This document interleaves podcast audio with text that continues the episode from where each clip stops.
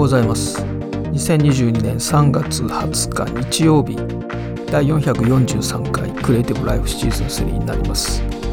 4月まであと1週間と5日となりました。2022年度が始まる4月までカウントダウンしています。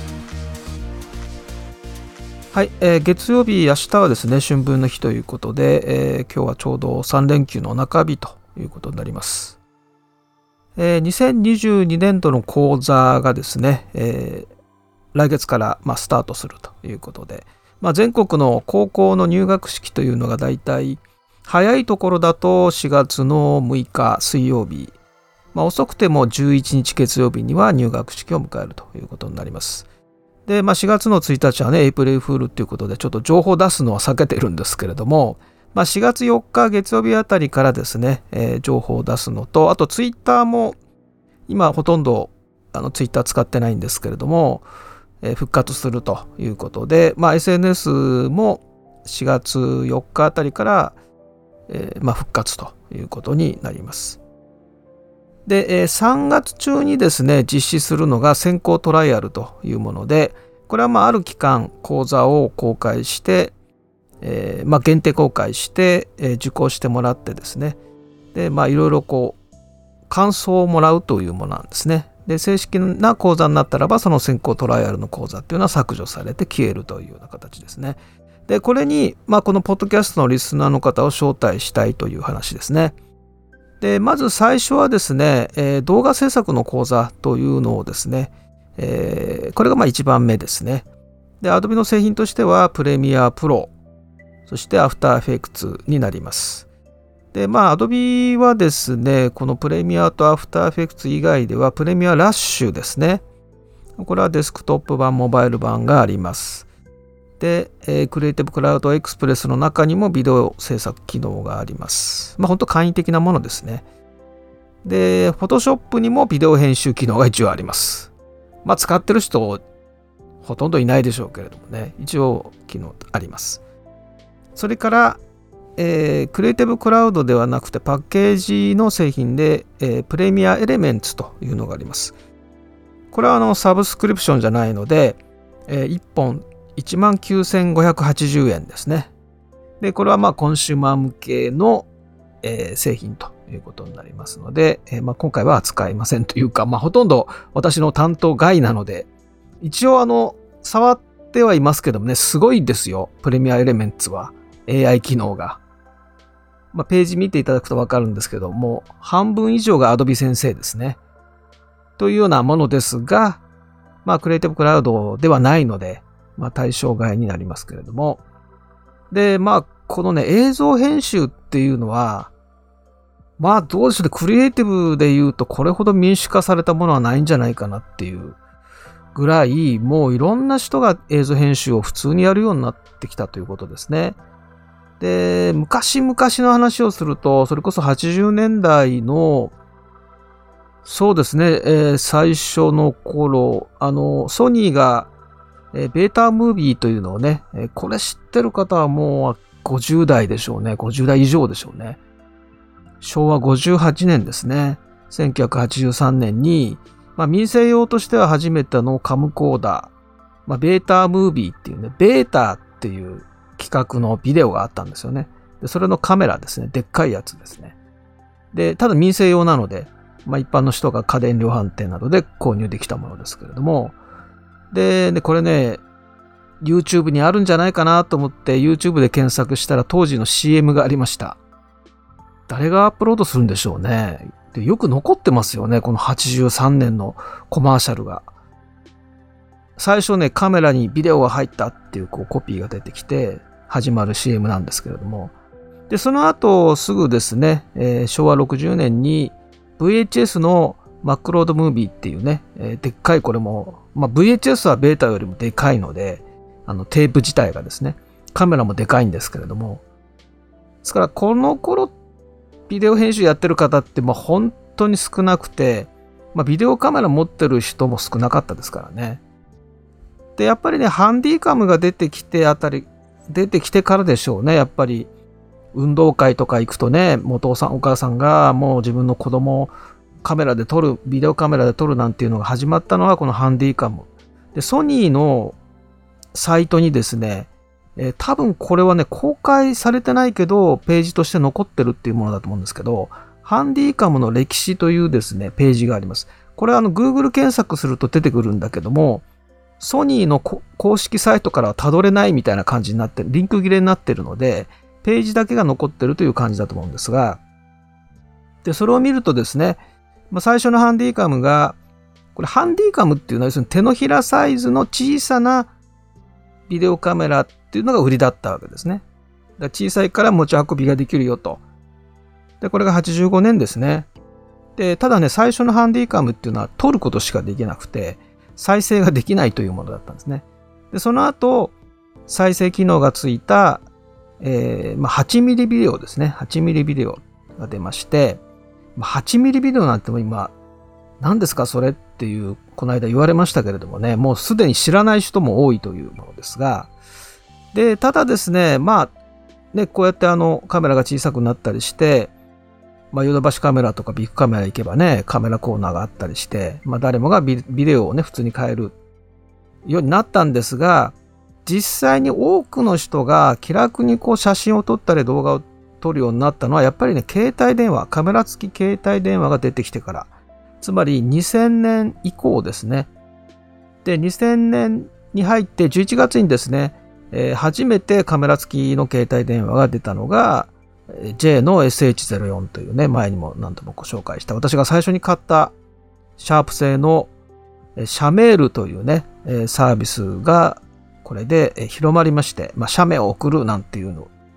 ことを言い出すのがこの頃ですけれども、まあ、J フォンの頃ですね。まあ、J フォンは、まあ、後のボーダーフォングループになり、現在のソフトバンクですけれども、で私があのストリートフォトグラフィーの話をね、このポッドキャストでしたんですけれども、まあ、その時に写真を撮りながら散策するのが趣味だと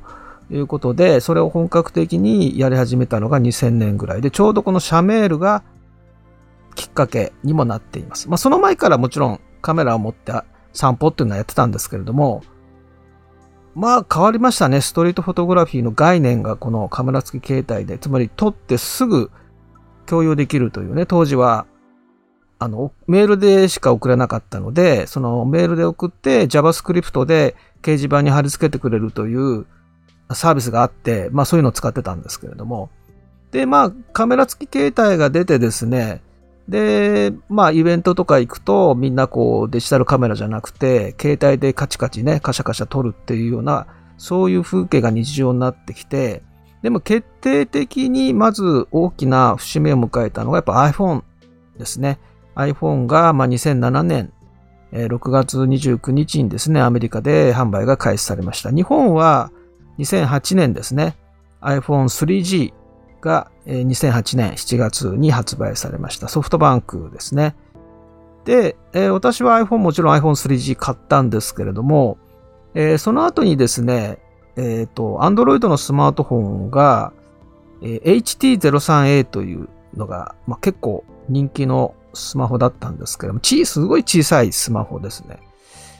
えそれが2009年に出て、それも買いましたね。アンドロイドは2008年ですね、えー、に、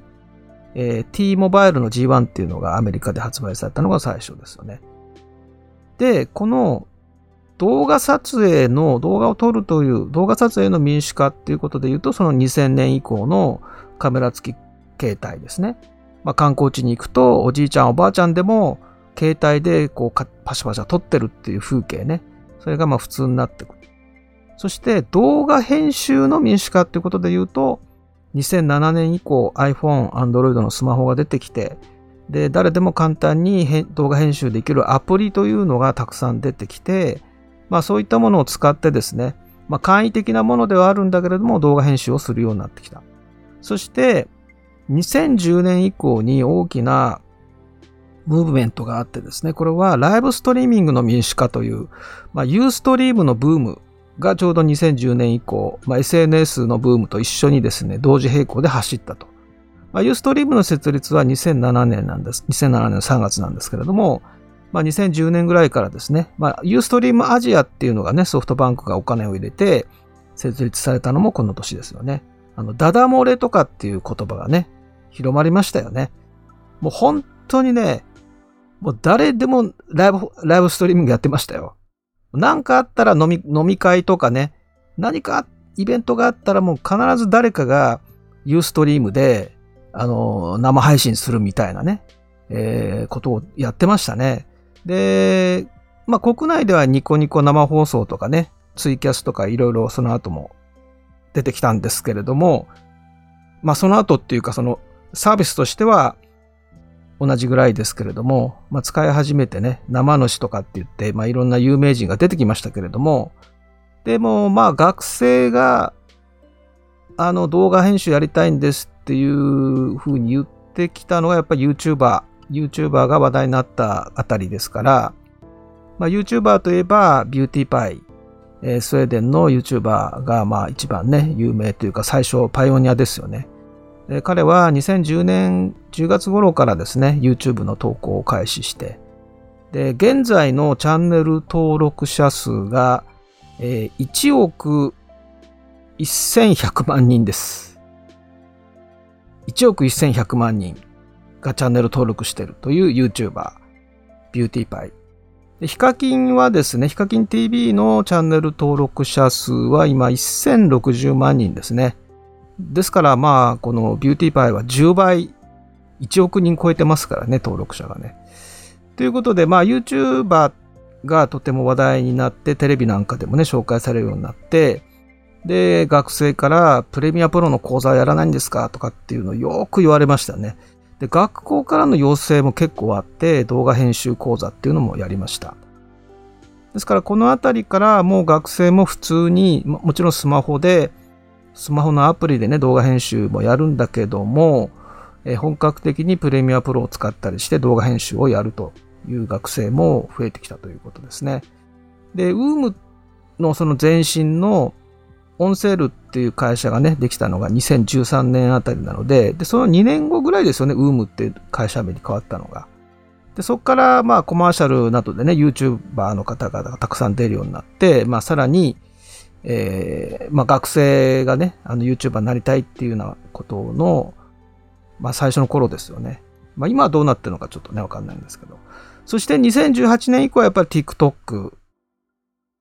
もう今はもう TikTok です。まずはですね、動画といえば。えー、中国でリリースされたのは2016年9月。そして世界で利用できるようになったのが2018年ですね。割と、まあ最近といえば、ね、そんなに前の話でもないんですが、で、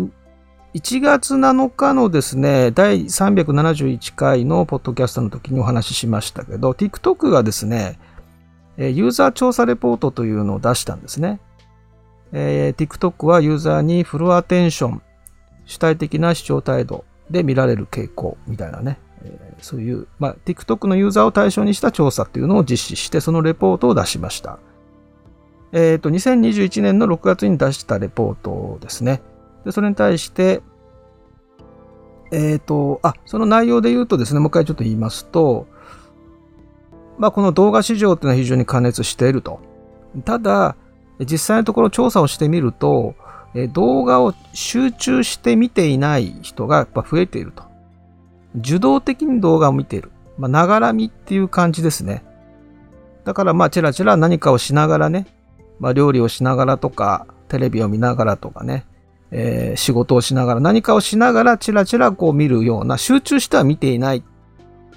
まあ、そういう人が増えてるよと。で、それはまあ、課題でもあるというようなことを言っています。ユーザーの視聴スタイルスタイルは、まあ、その動画の市場はね、大きくなっていて、加熱してるんだけど、ユーザーの視聴スタイルは随分変わってきていると。動画1本あたりに使う集中力が減ってると。まあ、動画消費の時短、促食化が進んでいるというような結果を出しています。で、まあ、これは TikTok の調査なのでね、えー、結果としては、まあ、TikTok というのは、えー、主体的な視聴態度で見られるフルアテンションなプラットフォームですよということが、まあ、言いたいということですけどもね。でもこれはまあそうだろうなというふうに思いますね。私もやっぱり YouTube とかね、動画見るときに、集中してみる、まあ、その、何もしないで、ね、YouTube だけを見て集中してみるっていうのはそんなにないですね、やっぱりね。ライブ配信でも、まあ、特にライブ配信長いですからね、時間長いものが多いので、ながら見っていうことになりますよね。だからまあそういう、まあ、調査の結果が出ていたということですけれども、まあそんな状況で、この動画撮影、動画編集の民主化がま進み、で今やですね、えー、学生も普通に特にその映像の映像クリエイターになりたいとかね、そういう映像の業界に行きたいっていう人じゃなくても普通に動画編集をやってると。で、さらにこのコロナ禍で、えー、企業が、えー、今までは全部ね、外に発注していた動画制作を社内でやるようになった動画の内製化がかなりこの2年間で進んだんですよね。ですからそういった状況の中でこの動画編集講座というのはとても実は重要だったと。まあ、正式な講座にならなかったのは、まあ高校で特にその動画をどうのこうのっていうね、カリキュラムが立てにくかったっていうことだけなんですけれども。で、それでこの2022年度の動画編集講座、まあ昨年はちょっとテスト的なものが今回は一応まきちっとやるということで、で、今月中に先行トライアルをやりますということですね。で、先行トライアルというのは期間を限定して目的はその受講者の意見を聞くと、アンケートに答えてもらうということですね。で、それで実際に、え、公開する前にですね、まあ、分かりづらいところとかですね、え、修正しなければいけないところを洗い出すという目的で行います。で、基本的に一般募集はやらなくて、えー、一つはですね、えー、企業からたくさん要請が来ていて、これはその先ほど言った通りコロナ禍で、えー、動画制作の内製化が進んだことによる、まあ、要請ですね。で、動画編集講座みたいなのずぶやりましたけれども、で、これはクリエイティブクラウドを導入している、もしくは導入検討しているパートナー企業を対象に招待をするという形になっておりますが、もう一つはですね、このポッドキャストのリスナーを招待するということをやりたいと思います。で、これは、えー、長い長い時間をかけてですね、えー、このポッドキャストのリスナーのそのコミュニティを作るという。まあ、コミュニティをオープンするのは多分来年だと思うんですけれども、1年ぐらいかかるとは思うんですが、まあ、それまでですね、少しずつ少しずつ、えー、形を作っていくと。その中で、まあ、伊藤上司さんがやってるようなですね、えー、NFT を使ったりとかですね、えー、そういう新しい技術、まあそういうね、人材がちょっといないので、えー、まあできないんですけれども、まあそういったことを少しずつやっていくということの一つ、第一歩ということで、で、今回は、えー、この動画編集講座の対象とする Adobe 製品は Premiere Pro、そして After Effects のこの2つです。この2つを両方使う、効率よく使い分けるというところが中心になります。えー、高校生向けの講座なので、プロの映像クリエイターを目指すようなカリキュラムではなくて、まあ、新しい4月からスタートする学習指導要領の情報1、高校生全員が必修の情報1の中に情報デザインというものがあります。でそれに沿った内容になっています。ただ、今まで社内で動画コンテンツを制作してこなかった、まあ、ずっとね、全部外に発注していて、制作してもらっていた企業が、まあ、今後は内製化していくという場合に、役立つと思いますので、まあ、そういった意味で企業、パートナー企業招待っていうのはそういうことなんですけれども、それでですね、えっ、ー、と、どういうふうにやるかというとですね、まずツイッターとか LINE などの SNS では、あの、ぼんやりとした情報しか出しませんの。まあ、昨年もそうだったんですけれども、えー、なんかやるんだ、みたいなね、そのぐらいのレベルの情報しか、まあ、SNS、SNS では出さないと。で、募集はこのポッドキャストでやります。で、まずですね、月曜日にですね、月曜日、まあ祝日ですけれども、月曜日にですね、告知ページを公開します。で、えー、その中にはその募集の記載はなくてですね、で、まあ、あくまでも2022年度の講座が4月からスタートしますと。その中に動画制作講座というのがありますというのが、えー、書かれてるだけです。で、先行トライアルっていう、まあそういう記載もあったりするんですが、まあそれが何なのかも何の説明もないようなページです。で、これをですね、ツイッターで月曜日に、投稿します。で、そこに URL があって、クリックするとそのページが出てくると。まあ、ただ募集とかなんとかそういう情報は一切書かれていないという。まあ、新年度の講座のお知らせみたいな感じになっているということですね。で、今月中に、その先行トライアルのちょろっとこう書かれ記載されたところにですね、ログインのフォームがつきます。で、このログイン情報をこのポッドキャストでお知らせをします。で、まあ、視聴方法ちょっと変わ変更があったらですね、またこちらでお知らせをします。で、そのログインフォームがついたとかそういうことも一切ツイッターとかでは流しませんので、まあ、このポッドキャストで全部やっていくという形ですね。で、これはもう、先ほど言いましたけど、コミュニティ運営っていうのをですね、モデルを作りたいんですよね。で、これをクリエイターの皆さんに、クリエイターの方々が自分の作品を持っていますから、その作品を Behance で公開する。そして Behance には NFT でね、公開できる機能がついています。で、それがイーサリアムはね、今まであのメタマスクとのウォレットとですね、接続できたんですが、まあ、あの、この間ね、ご紹介しましたけど、ソラナにも対応しましたので、で、ソラナの方が、ソラナというとファントムウォレットですね、接続できるようになりましたので、えー、あの、あれが、ガス代が安いんですよね。イサリアムはもうバカ高いので、あの、本当にお金がないと何もできないみたいなね、えー、感じ。削除するだけで何千円とか取られるわけですからね。何にしても高いと。で、ソラナの方は、や、そんな高くないんですよね。だからその選択肢としては、ただね、まあ、イーサリアムよりはちょっとマイナーって言えばマイナーなのでっていうことなんですが、まあそういったことでそのクリエイターの方々に、まず Adobe Behance をですね、使っていただきたいと。そしてその Behance の中にコミュニティの機能が入ったんですね。で、そこで、まあ、その月額いくらでという設定ができて、いわゆるまパトロンっていうサービスがありますよね。あれに近いようなものですね。あの、支援する方々がもし出てきた場合に、そういった方々に、えー、その作品を見てもらうということができるというコミュニティの機能ですね。で、それが Behance の中にあります。で、そういったものをどういうふうに運用していくかというモデルを作りたいんですね。で、私自身は、まあ、アーティストではないので、まあ、あくまでもそれをですね、試してみたい。あの、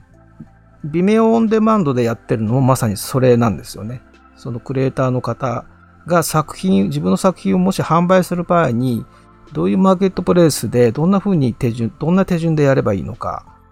で、どんな問題があるのかっていうのを全部洗い出して、で、それをですね、あの、クリエイターの方々に情報を提供するってことをやりたいので、まずは自分でやってみないとわからないということで、やっております。はい、えー、動画編集講座の方はですね、また明日以降、いろんな情報をお知らせしていきたいと思います。はい、えー、来週の土曜日26日第23回フォトショップライブ今期最後最終回となります、えー、参加希望の方はですね、えー、Twitter の DM もしくは、えー、告知のツイートのでお知らせいただいてもいいですしリプライしていただいてもいいですしえノートの告知ページのコメント欄で、えー、教えていただいても構いませんこちらからえ前日の25日にですね、DM をお送りいたします。そして4月の16日第4回 3DCG フォトショップ勉強会は、えこちらは特に告知はしておりませんが、え参加希望の方はお知らせください。Twitter でお知らせいただいた方が早いかもしれません。え新しい Twitter アカウント4月から、え開始いたします。まあ、すでにもう新しい Twitter アカウントは稼働中です。投稿してますけど。まあ、実際には4月1日から本格的に情報発信していきますので、新しい Twitter アカウントの方でお知らせいただいても構いません。それではまた明日。